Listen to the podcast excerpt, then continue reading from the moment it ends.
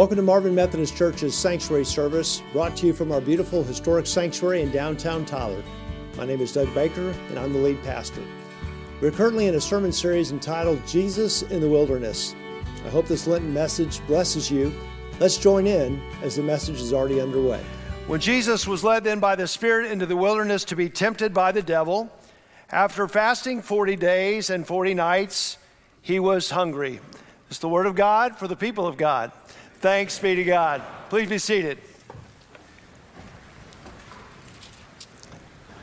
So good to be back uh, with you today in the pulpit. I missed you last week. I had the opportunity to uh, uh, be in San Antonio and to celebrate not only my oldest granddaughter's fifth birthday, but also to be a part of Merritt's baptism the next day, her little sister, who was born back in October. So it was a joyful occasion to be away from here. Lots of love and lots of energy. I came back with my body tired and my heart full.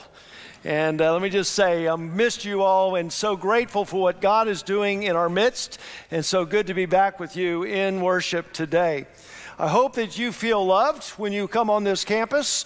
I hope that you experience God's love in a profound way today, not only through this message, but also through the sharing of Holy Communion together and by our interaction with one another, that you feel the love of the body of Christ this morning. Because, friend, our identity is to be found in God. Our identity is to be found in being loved not only by God and by the body of Christ. And that is where we get the, the motivation and the right centering for us to uh, go out and to ful- fulfill God's purpose for our lives and advance His kingdom. Let us pray. God, in these moments, fill these words with your Holy Spirit. Illuminate our minds, open our hearts to your truth. And Lord, speak through me as you hide me behind the cross of Christ. We give you all the glory and praise in Jesus' name. Amen. Well, I'm not one for watching boxing. I don't know about you. And I especially don't enjoy watching mixed martial arts where you put two grown men in a cage and they can kick each other, punch each other, wrestle around with each other, and strangle each other. That's really not what I consider entertainment. But, uh, I do like the fact that when these two contestants come into the ring, they have this opportunity to stare down each other. And to be honest with you, most of my observation of boxing, what it's like, probably comes from Rocky movies more than from watching boxing on television. But isn't that something when the two contestants come out of their corners, the referee is there to explain to them the rules about the boxing, and they're just staring down each other, really, the last moment to intimidate your component. And I, I see that, and I kind of in my mind, I think of uh, the, the Luke passage, Luke chapter 4 and Matthew chapter 4, Jesus going into the wilderness to be tempted by the desert. We could put some words on that. It'd be something like this Jesus was led by the Spirit into the wilderness to be tempted by the devil. On one hand, we had the Son of God, beloved of the Father, full of the Holy Spirit, committed to do the will of God. And in the other corner, we have the devil, the deceiver, the liar, the twister of truth and the one who desires more than anything to thwart the purposes of God. Well, we're in our second week, so maybe it's a little refreshing to bump off of Luke for a moment and come into Matthew. They're very, very similar passages. Um, but uh, just thinking about this uh, as we go forward into these weeks ahead with the sermon series about Jesus in the wilderness, uh, I want us to think about is this kind of a get acquainted session? You know, we know that the devil has some, uh, some awareness of uh, Jesus and that he's been on the earth and he, now he's starting his ministry, but he's probably trying to figure out what this God human uh, mixture is, right? How much divine power will this Jesus have? What kind of miracles will he do? Is he truly susceptible as a human being to being tempted? Because the scripture says that we can be encouraged in the temptations we face because we have a Savior who has gone through a similar experience with us. So there's this human divine mixture. Is God given Satan the opportunity to give his best shot at Jesus? You know, is that what's going on here? Uh, or is uh, Jesus giving the opportunity here to, right out of the chutes, just deal with the devil and kind of just uh, get a win, if you will, over him, and then kind of propel his ministry out of that confidence? You know, I'm not sure what all is going on. A lot of commentators speculate about that, and Gina and I were even talking about it over dinner on Friday night. She raised the question Did Jesus even have the thought? Maybe I should just destroy this guy right now and get this over with, right? Just kind of boom, you're gone, right? Wouldn't that be something? But then again, temptation and battle of good and evil really has self-will as in, in, interjected in that and our will to, to choose for god or not to be with god and then also a very important element in this is this idea that when you face temptation friends and all of us face temptation in different ways right? When we can stand firm and stay with God's will, when we can be assured of our identity in God and what God loves us and that we are beloved of God, then we can stand strong and continue to fulfill the purposes of God and do God's will, even in the midst of temptation. Well, I'm getting a little ahead of myself because in the next several weeks, you're going to have the opportunity to reflect upon these, these uh, kind of questions as we go through this passage together. But this is what we're going to study today as we go get ourselves ready for communion. We want our identity to be grounded and to be found in God and what God thinks of us.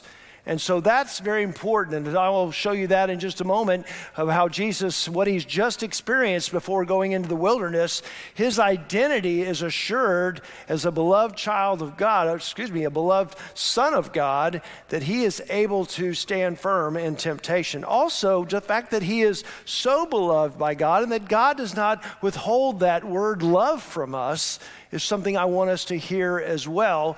And then lastly, we'll kind of circle back around about what purposes does God have for us to fulfill to do His will? And uh, should the identity we have in God and the belovedness of God in our lives help center us and focus us so that we will be about doing the Father's business. That's where we're heading today. But before addressing those two main points, I want to also point out to you this that uh, the Old Testament and the New Testament parallels are here for us to see as well. Certainly, that would be very true in Matthew's gospel, but uh, even in Luke's gospel, it is there for you to see. We hear the words that Jesus fasted for 40 days and 40 nights. That should be like a, a Bible echo for us. That should be something that sounds very familiar to us. That numbering of 40, it's a completeness, right? We know that the, the, the, the Israelites wandered in the wilderness 40 years because they failed when they were tempted. But do you recall that when Moses went up on Mount Sinai to receive the Ten Commandments from God, he was up there fasting for 40 days and 40 nights before the Lord appeared to him and gave him the Ten Commandments. And so we understand that Matthew, especially, wants us to understand that Jesus supersedes Matthew. All right, he is the true God, he is the Word, right? And so he also enters in a similar way as Moses did. And in fact, but he is successful because he will stand down the devil and he will be successful in the temptation.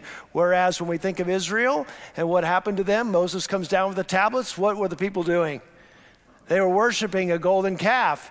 They had already failed. And they could not wait for God and for God to speak to them. And they had already gone off track and shown their propensity to sin, like all of us can do when we do not have the love of God and the identity of God in the right perspective and in the right place. So, friends, uh, Matthew says in verse 2 after 40 days and 40 nights, Jesus was hungry. And I just found myself just kind of saying, Thanks, Captain Obvious, right? I mean, he's, of course, he's hungry. And, uh, and I'm one to say, I couldn't even fast for 24 hours. Uh, so I think Jesus is a real, uh, real man's man. He's a real stud. And let me just say this. Well, hear me out on this. I think that uh, I think we make Jesus meek and mild. I think we make Jesus out to be this soft and gentle Savior.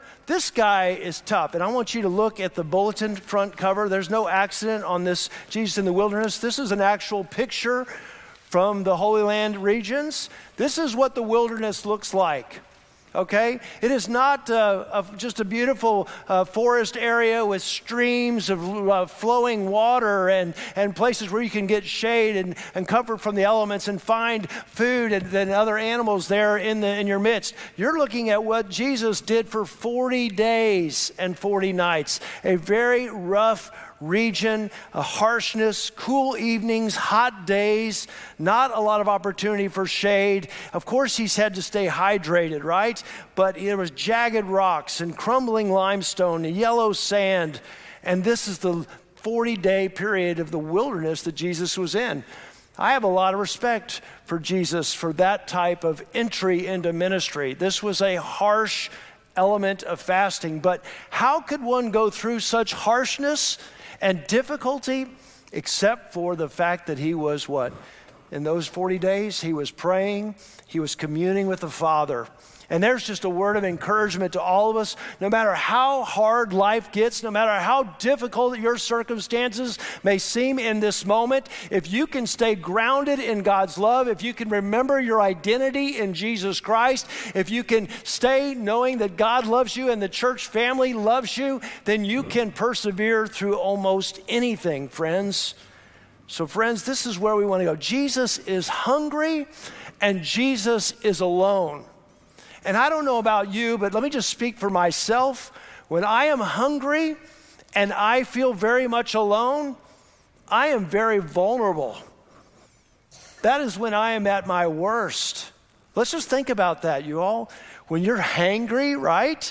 right? And when you are isolated and not connected with, with those that love you, we know Jesus was a relational guy. He'd have 12 close disciples, three inner circle friends, and you feel isolated. I'm telling you, the only way Jesus could be ready to face the tempter in this moment is because of the love of God has filled his heart. And he knows who he is. He knows his identity is secure in, in God. He knows that he is the beloved Son of God. And what I love about this, friends, is, and this is kind of a reason why I like Matthew here, because Luke has the baptism of Jesus, and then he has this genealogy section, and then he gets into the going into the wilderness for temptation. But Matthew hits it right on there. I want to just back up a little bit. Chapter 3, verse 16. As soon as Jesus was baptized, he went up out of the water, and at that moment, heaven was open, and he saw the Spirit of God descending like a dove and alighting on him. And a voice from heaven said, This is my Son, whom I love with him I am well pleased. What a great affirmation from the Father. And I believe hearing that affirmation is what gave Jesus some inner fortitude and strength to be driven by the Spirit into those harsh conditions, and then during that time to encounter the deceiver and the one who was trying to thwart him off of the will of God. And I want to just point out this thing. This is a very important point for us to hear today. Before even Jesus did one miracle, before Jesus would even speak to anyone or offer them an opportunity to follow him or to bring salvation to them, before Jesus did one act of ministry for God in his kingdom, the Father affirmed him. And the Father declared, I love you. You're my beloved Son. I bring that up because so much of our identity is what we've done. So much of our self worth, especially men, let me just say, is tied up in what have you done for me lately? Right? What have I accomplished lately? Because as soon as I feel like work's not going as well, I'm not accomplishing that much, all of a sudden I can begin to have my, my, my confidence begin to shrivel down, right? I, I begin to lose some of that confidence. Not for Jesus. The Lord has affirmed him before he has even done one thing.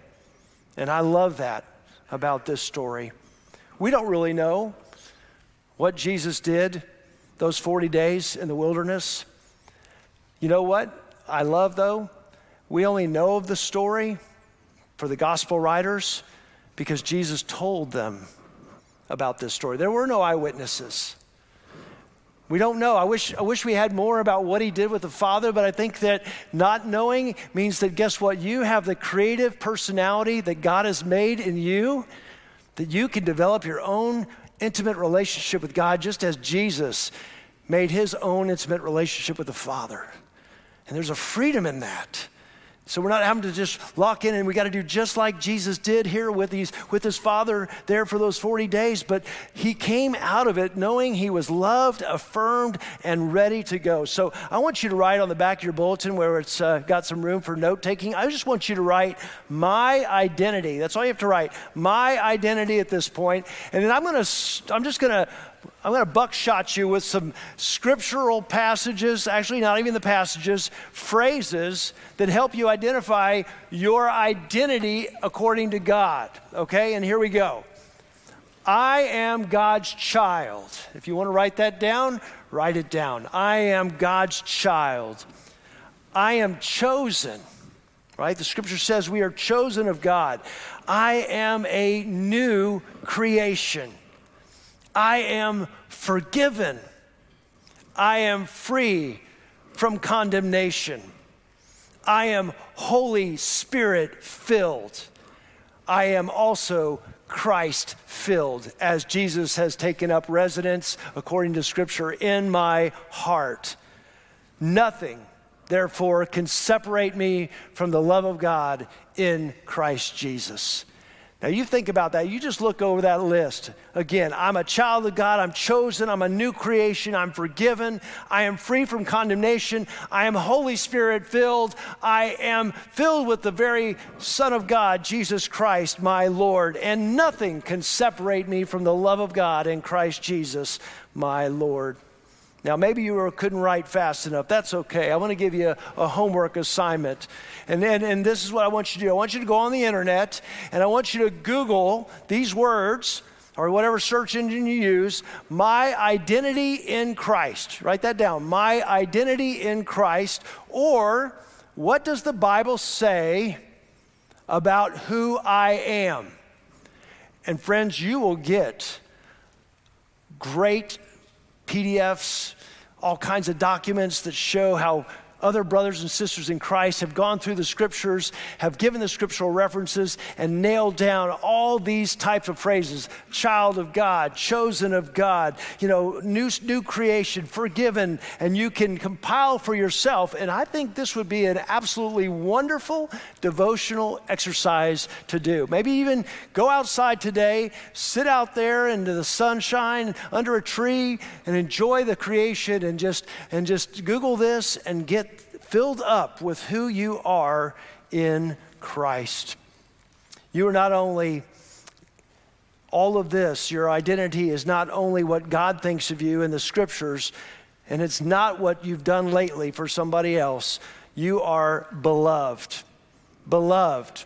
What an interesting word, beloved. This is my beloved Son in whom I am well pleased. This is my Son whom I love.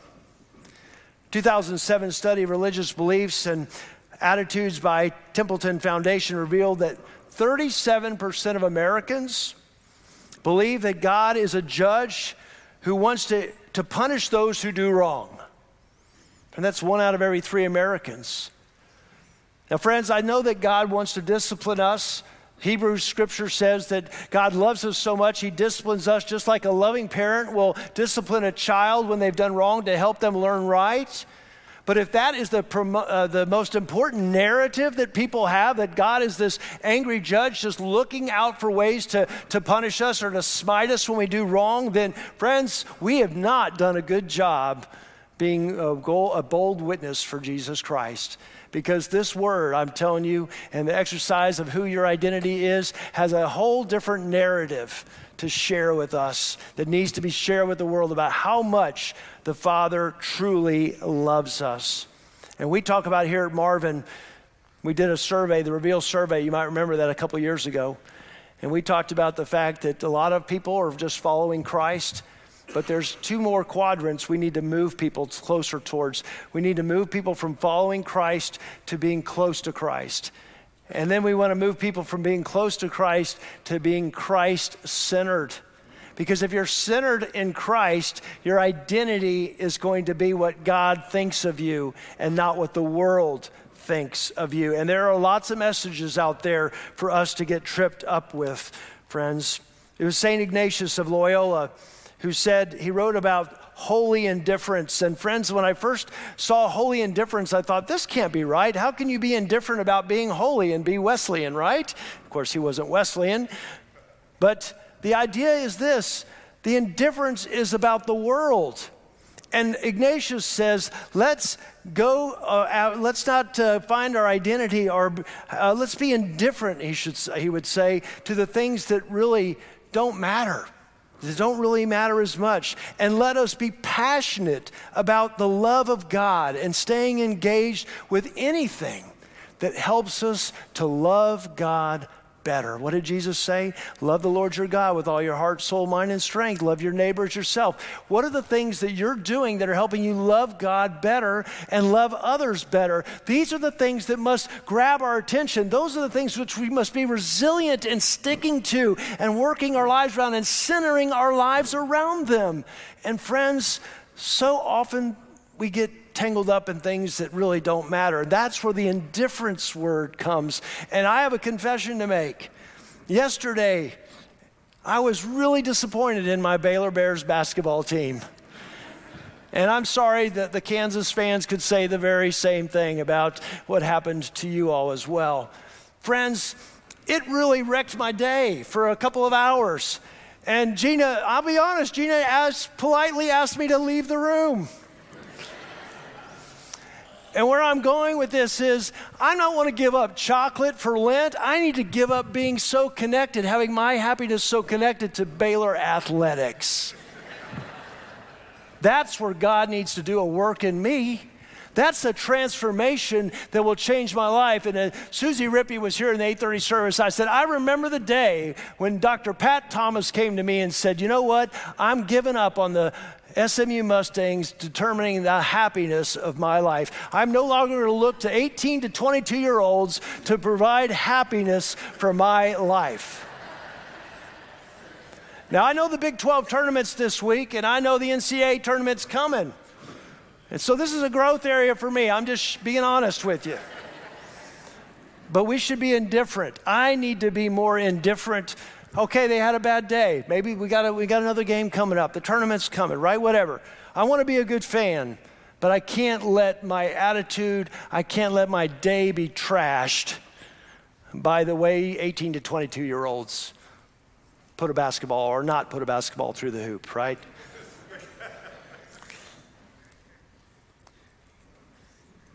Our belovedness of God is what really is going to make a difference and I'll share with you real quickly a beautiful moment of the baptism yes, uh, last week was that one of the traditions of Kirsten, my daughter in law's family, is that uh, when the church moves into prayer time and the Lord's Prayer, her family holds hands.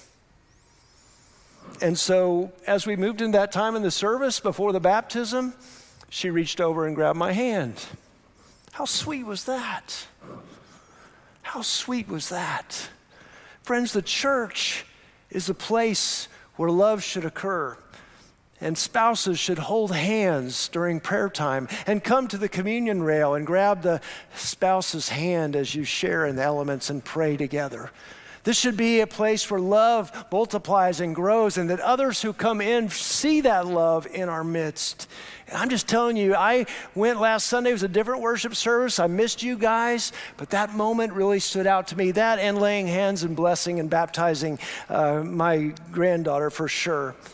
But love, knowing that we're loved of God, because as little Merritt was baptized, I remembered just how much God loves her. And that's why we do infant baptism in the Methodist Church, because we want a child to know that God is for them, God is with them, and God wants this community and the parents to be guiding them and leading them in a Christian way, getting them started in the most important decision they will make in their life, accepting Christ as Lord and loving God with all their heart, soul, mind, and strength. Amen, church?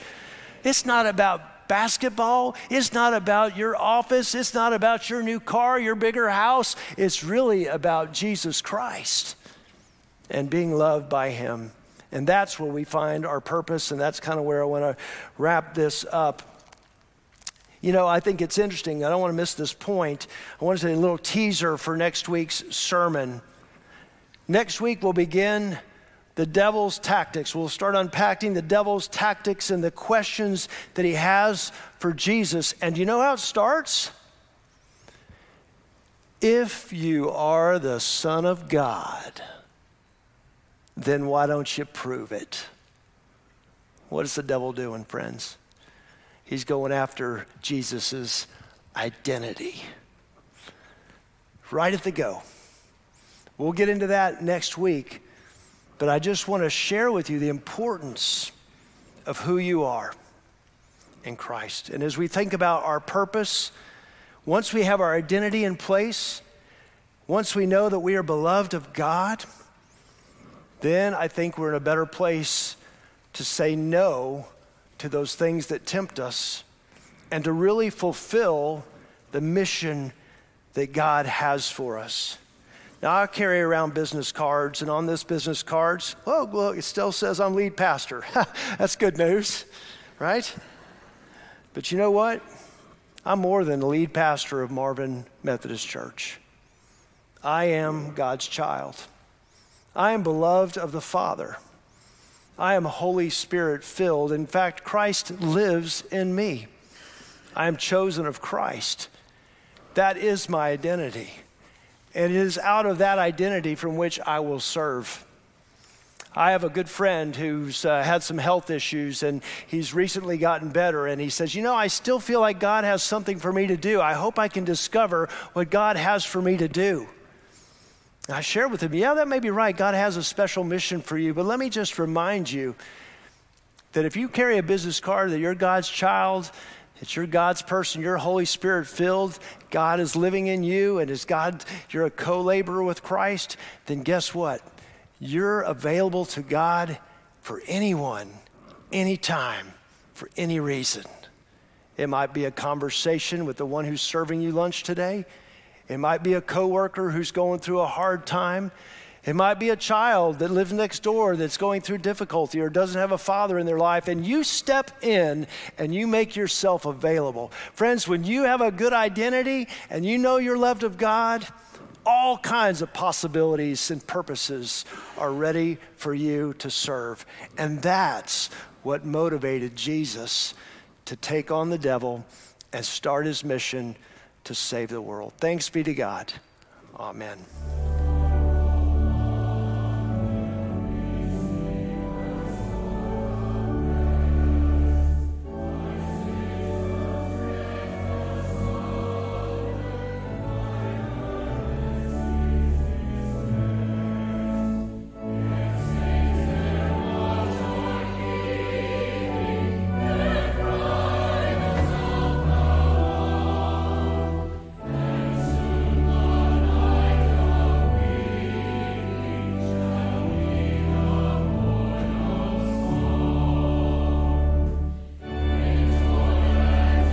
Thank you for watching our broadcast this morning.